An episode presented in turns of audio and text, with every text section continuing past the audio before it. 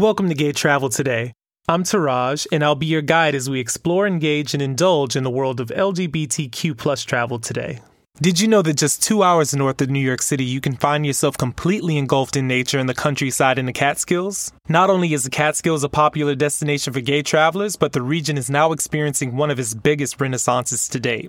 With fancy hotels, farm fresh restaurants, and beautiful and rustic natural landscapes and LGBTQ plus themed events, the Catskills is offering a way for city dwellers to escape to the country for some much needed R&R without having to sacrifice modern comforts. The weekend getaways have proven to be so popular that some couples are purchasing homes or moving to the Catskills altogether, a trend that's expected to continue to climb over the next couple of years. I actually just got back from the Catskills not too long ago, and I absolutely loved it. Have any of you out there ever been to the Catskills? Share a photo with us on social media by hashtagging Gay Travel Today and Sagi Travel. Also follow me on Instagram at Teraj08, that's T E R A J 08. And also follow the provider of this awesome content, Sagi Travel Friendly. That's S A G I Travel Friendly.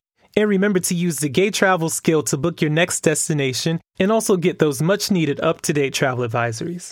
All you have to do is enable Gay Travel skill on your favorite voice assistant and tell it to simply open Gay Travel. I'll catch you tomorrow, so bon voyage wherever you are.